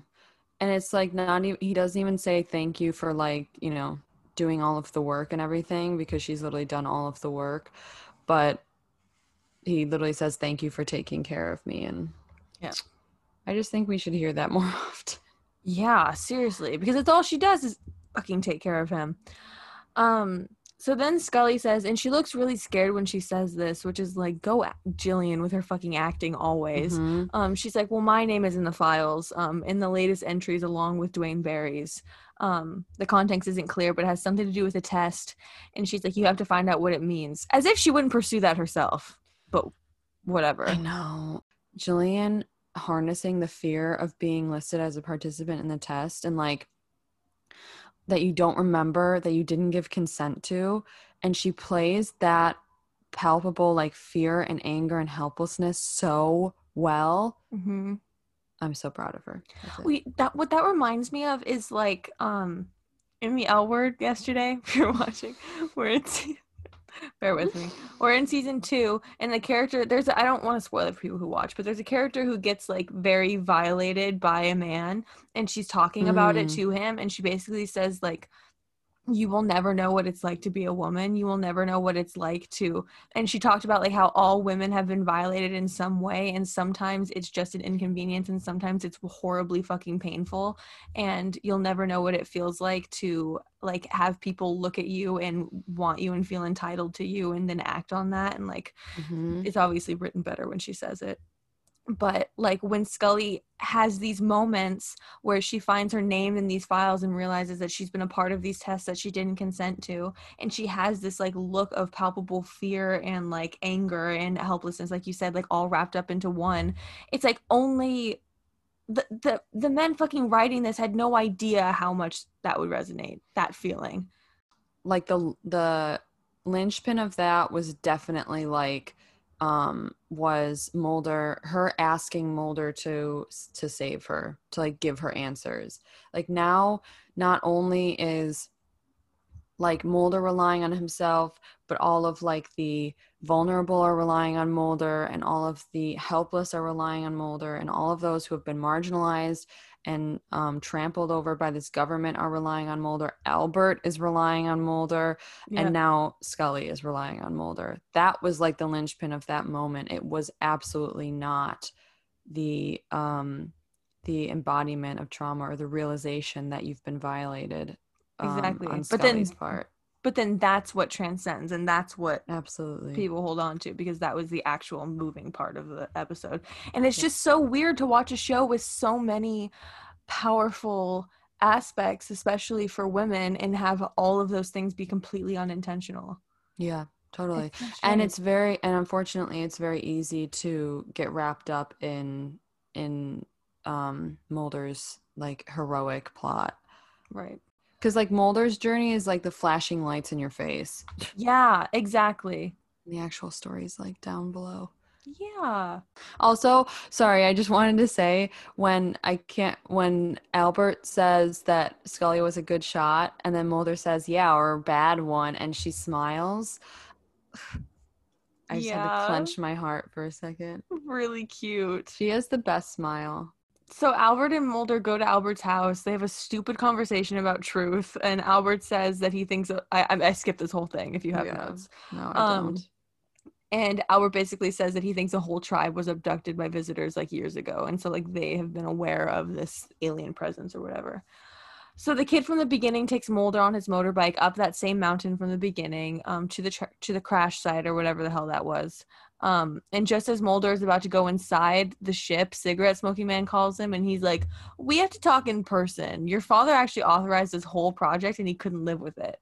And Mulder's like, "No, you had him killed." And CSM is like, "No, we didn't." And like, I don't care. I just want to know what Scully's doing right now. Cigarette Smoking Man is so not scary. So like that was actually funny because like everyone thinks you're a joke.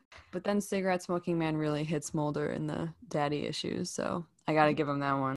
But I, I have a note that I thought was really interesting from um, movie blog about this part, which Hmm. was that uh, Cigarette Smoking Man says expose anything and you only expose your father, Mhm. hitting him in the daddy issues. Right. Um, and so Movie Blog said the cigarette smoking man warns Mulder, articulating an idea that the show returns to time and time time and again.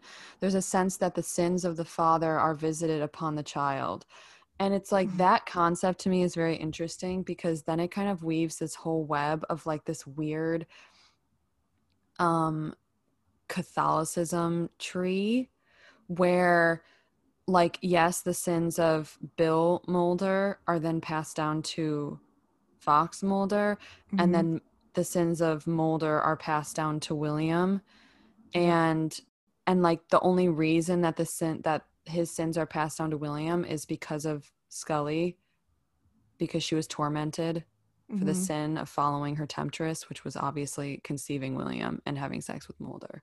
So it's like she then has to. So it's like the whole thing of the story of Eve of how she gave in to this temp this temptation, and then the story is like the reason because Eve gave into the into the temptation that is now why women go through painful childbirth and painful periods and all of that. And so it's like Scully giving into sleeping with Mulder resulted in a pregnancy, which forced her to undergo the pain of um, enduring the pain of childbirth, the trauma of her pregnancy, the insecurity that the baby would would or wouldn't be human, and ultimately the excruciating act of giving him away. So Yep. it's like, and then the other thing, right, is that which I thought was interesting, is that Eve was created out of Adam's rib, apparently, and Mhm. like Scully kind of shot Mulder in the rib cage region, which I thought was interesting. That is interesting. I mean, that whole point about like her just being like the parallels between Mulder and Jesus and her being punished for like in the same way that Eve is punished is so like mind blowing and disgusting and like like I literally you're so like the way you articulate that is so brilliant. It truly blows my mind every time we talk about it. Thanks. like the duality of that being the intention and Scully being one of the most badass feminist characters to ever exist is so like just unsettling and odd and very one intriguing. Yeah. It just feels like a major disservice to everything that Scully is. Oh yeah, absolutely.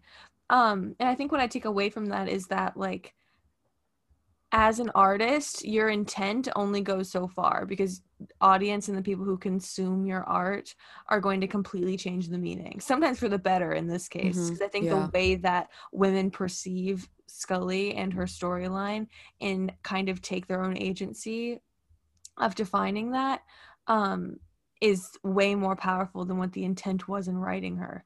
Absolutely. And so I think that's a really interesting concept.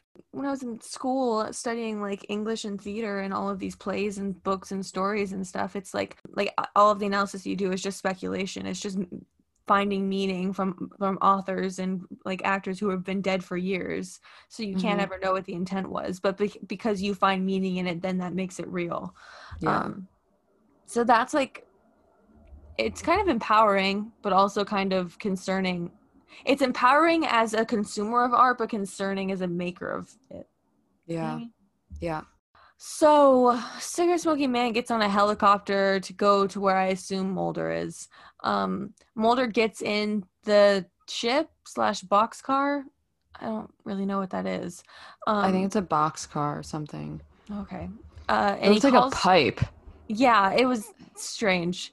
And like, what's that from? There I was reading articles about this episode and like there are so many convoluted theories about like what it is and like how it was relating to what was happening and then like at the time and um it was I think it was like meant to evoke like Holocaust imagery Mm. yeah, Um, with the piles of bodies, right? Yeah, in a boxcar. But then there's the um, plaque on top of it that suggests that it was part of the um, Sierra Railroad. Okay. Com- some something.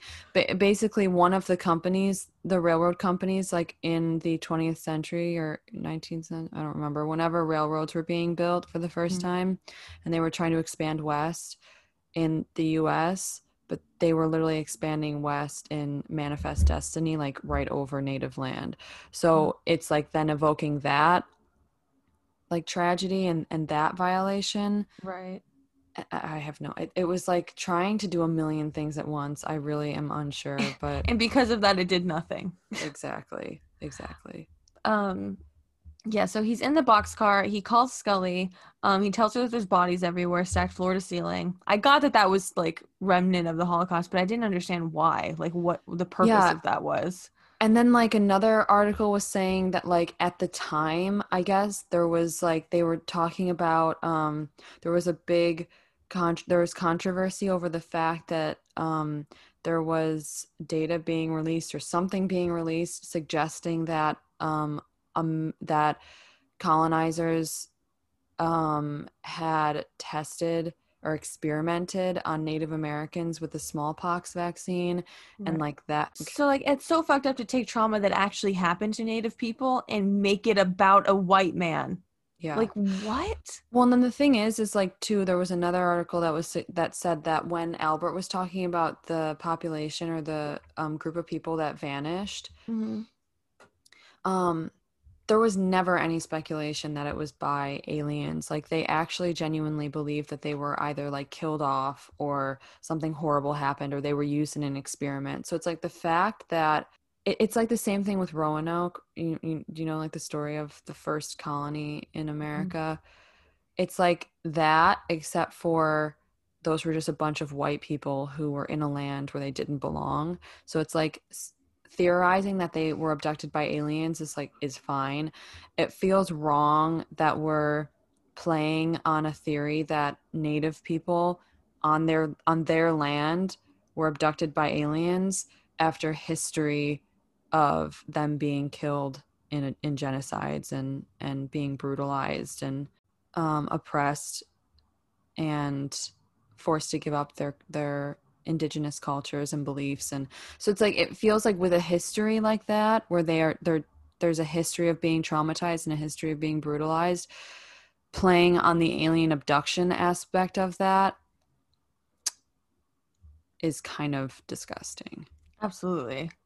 It's so disgusting and it completely usurps those important stories that should be told exactly And it's so interesting that they're like they're evoking the the imagery in those in those stories while simultaneously using completely dehumanizing their Native American actors that they're using by making them play different characters as if nobody's gonna remember them. Like what the fuck? yeah There there's so many levels to the problems of this show.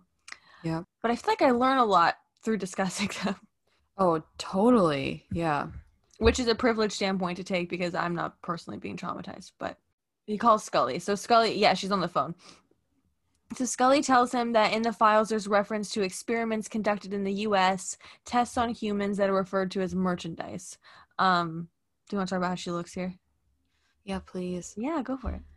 Um, I just like I thought that the outfit was like perfect the way that it was, but then she put on her glasses and And you It's- approve. yeah. You know how I like to wear baby doll tops where like the shoulders are like poofy? Yes. That's what her outfit is the vibes that her outfit is giving me. And then like her glasses, I just I'm falling for it. You, what guys I would mean? look so beautiful together. Walking so. through Washington D.C. in your adorable puffy sleeve tops. I think that you would just walk into the White House like that, and they'd have to give you both control of the whole world, just everything. Yeah. just of everything, just from the sheer power of you guys together. so. Yeah. Yeah. That's my Oh. dream to share baby doll tops with Dana Scully. So Mulder says the bodies aren't human; they're alien. If there were tests done on them, how the fuck are you gonna know? I just want to say too, like when Cigarette Smoking Man appeared on screen, this whole like last bit, He's so fucking goofy, man. Like he's, He's such a goof. a goof. He's not like what's your name, boy? Like I he's know. so stupid. Like he's so dumb. So Mulder checks all the bodies, and they all have a smallpox vaccination scar. Um, and then right after he says that, the door to the box car shuts, and their phone call drops. The cigarette smoking man, the military people arrive, and they check the box car and apparently they can't find him in there. So then CSM orders them to burn it. and then he then he takes the kid. So then we see the boxcar blow up, and to be continued. That's the end of the episode. I just wanted to chat briefly about the um, format of this episode if you'd like to chat with me. I would love to chat with you.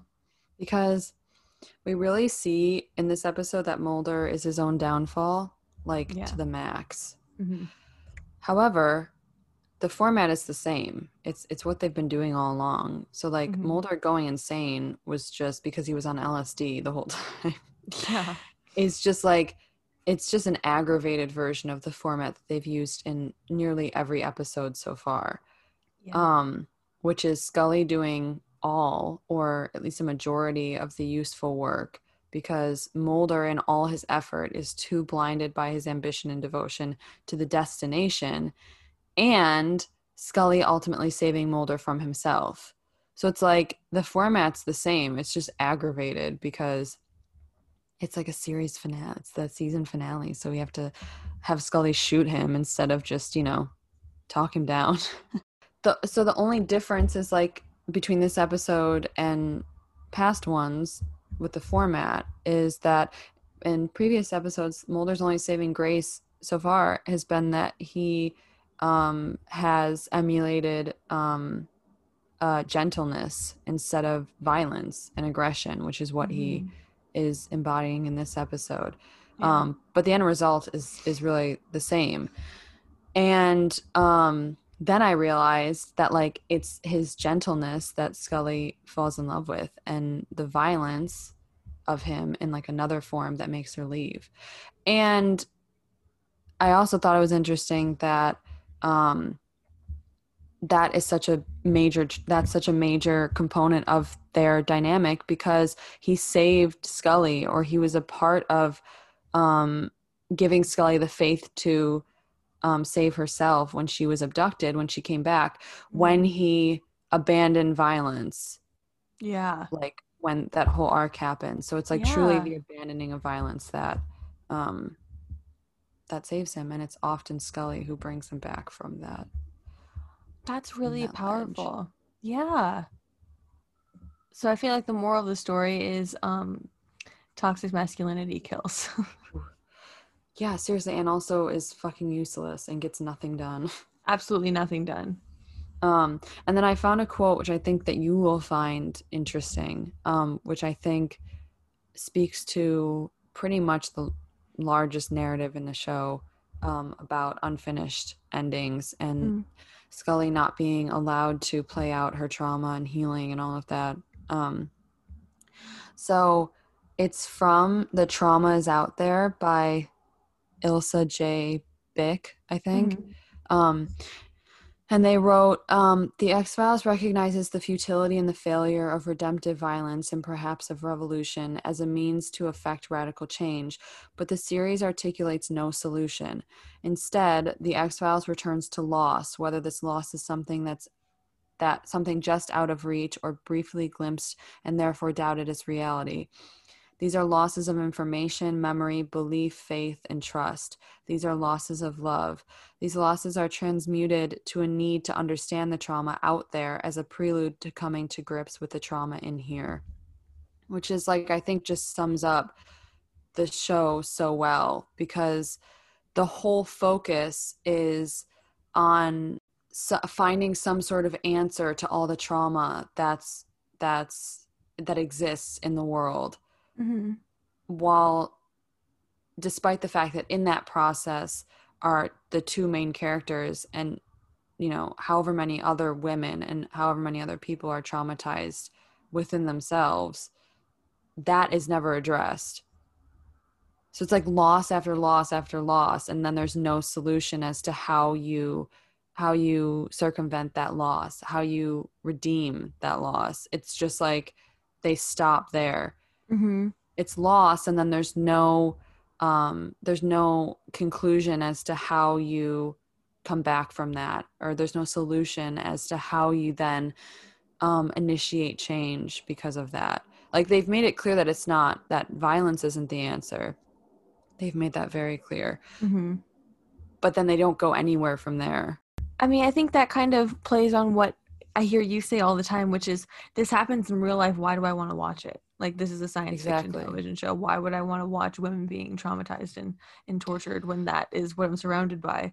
And so it's like I think that stories about, I think the purpose of storytelling, especially when you're dealing with really significant, palpable issues, is that you should elevate the issue. You should take Mhm. it and transform it in some way.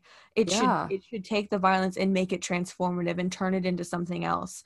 It doesn't necessarily need to be good, but it needs Yeah. to transform it in some way. Otherwise, it's just like this is something that happens. It's so incomplete. There's no It's- then there's no yeah. fucking point. You're just adding violence to the world. Exactly. And like I think the issue too is like people want to watch to see the two underdogs succeed in some way. Yeah. And like they don't ever. Like not even not even in a per- not even personally. They don't even succeed romantically. So it's like what is you know, I think that when you ask people why they are drawn to the show, you never hear them say, "Oh, it's because like it's an underdog story." no. Because I like when they could I like been. how much they've overcome. Like they they overcome and like that's it. They're never they just overcome to face another hurdle. Exactly. And like I know I at least in my first watch of the show found it really pleasing seeing how much Scully is able to survive, like what she's able to overcome, but you don't see how she overcomes anything, which I think creates this unrealistic standard for women where it's like you can experience pain and you're strong enough to get through it but you can't show anybody how it how you do it you can't you can't show that you're struggling you just have to do you have to suffer silently and heal quietly and out of the way And there's no and there's no there's no end.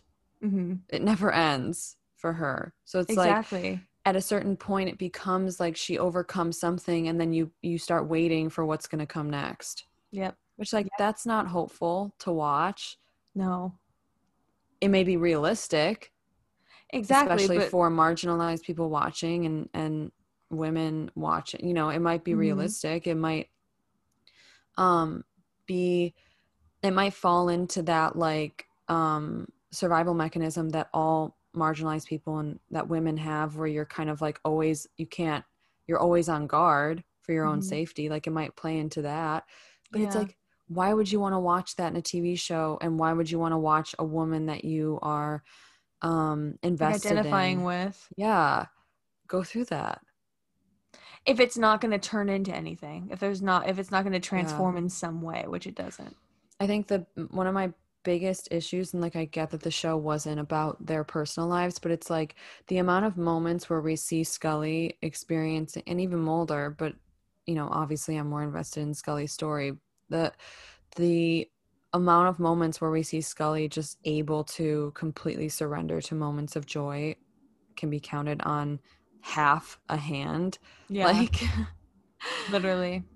that's so shitty. And Well, that's it's like- so like, upsetting. those kind of emotional intimacies and like small like domestic moments are deemed feminine and mundane. And so they they aren't seemed like they're not interesting to watch when in reality it's that in combination with all the other like supernatural conspiracy shit that makes a well-rounded show. Yep. And well-rounded characters but i think like the x-files was so caught up in being such a trailblazer in the way that they um made television that was very much like film. Yeah. Um, like every week that they completely got lost in any development of storylines or characters or anything i agree but wow what an episode that makes you think about that stuff yeah seriously that's the episode That's the episode. Um, and the next one, if I remember right, starts with Mulder monologuing in the stars. So that'll be fun. jesus christ Do you want to do Gillian's corner? Yes. Do you want to sing? Yes. Okay, yay. Ba-da-ba-ba-ba-da-ba. Gillian's corner. Yay. Yay.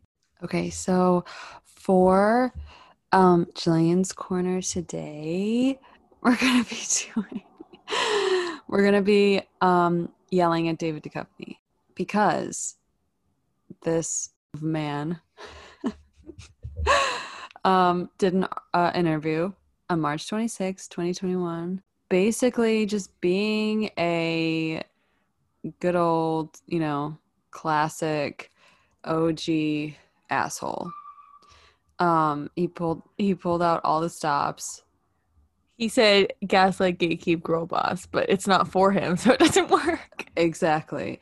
Um, yeah, and he basically gaslit Gillian Anderson and her decision to um, put an expiration date on her portraying Scully and being involved in the X Files. This is nothing new. Interviewers do this all the time, um, just by the sheer act of asking her time and time again whether or not she's going to do more X Files or if there are more X Files in the future, despite the fact that she very clearly and very consistently has said no since like 2018. Like I truly can't believe that after she won, was it the Golden Globe this year? Mhm. That they were that that was still a question. I know. And it's interesting because even her response to the question, is, is there going to be more X Files, um, becomes an issue in and of itself because I don't know that she's ever elaborated. I think she always just says no, period. Like if, if if she's going to be a part of it, she just Exactly. And um that that answer alone because she's a woman and because she doesn't feel the need to elaborate or w- talk around herself um becomes an issue as well. Because people don't like women who are um who use brevity and clarity and don't uh, second guess themselves and have very clear and distinct decisions. Exactly. People don't like when women say no. as a So, full sentence. and apparently neither did David Duchovny because I'll read the part in the article. David said he's not ruling out an X Files return like his former co star Gillian Anderson did in January of 2018. Anderson told reporters at the Television Critic Association's winter press tour back then that, quote, it's time for me to hang up Scully's hat. It just is. I'm finished, and that's the end of that. So this is a quote from David. He said, quote, I never say no. I don't know why. I mean, I understood why Gillian was saying no at the end, but nobody was asking us. It was like she was saying no to nothing. Nobody said, come back and do another year. Except they did. Many, many, many, many, many, many times.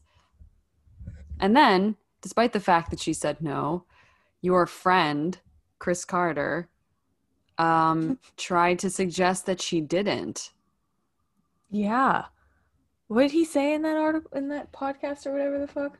he basically said that like the reason the show ended the way that it did was because Gillian let him know after the series had already aired that she wasn't interested in doing more and he had always anticipated that there would be more so that he could close out the storyline in a better way which is just so objectively false He knew before the series was done that that was her last season.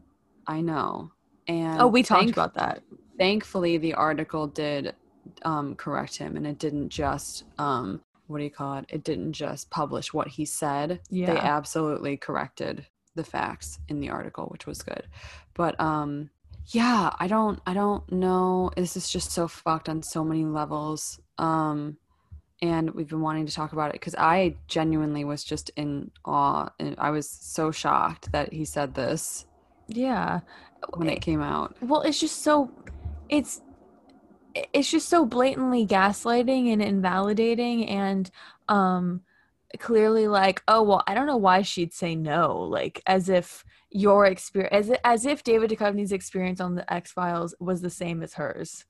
mm-hmm She was still like offered to be paid less coming back for the revival, much less all of the pay and equity um during the original run of the show.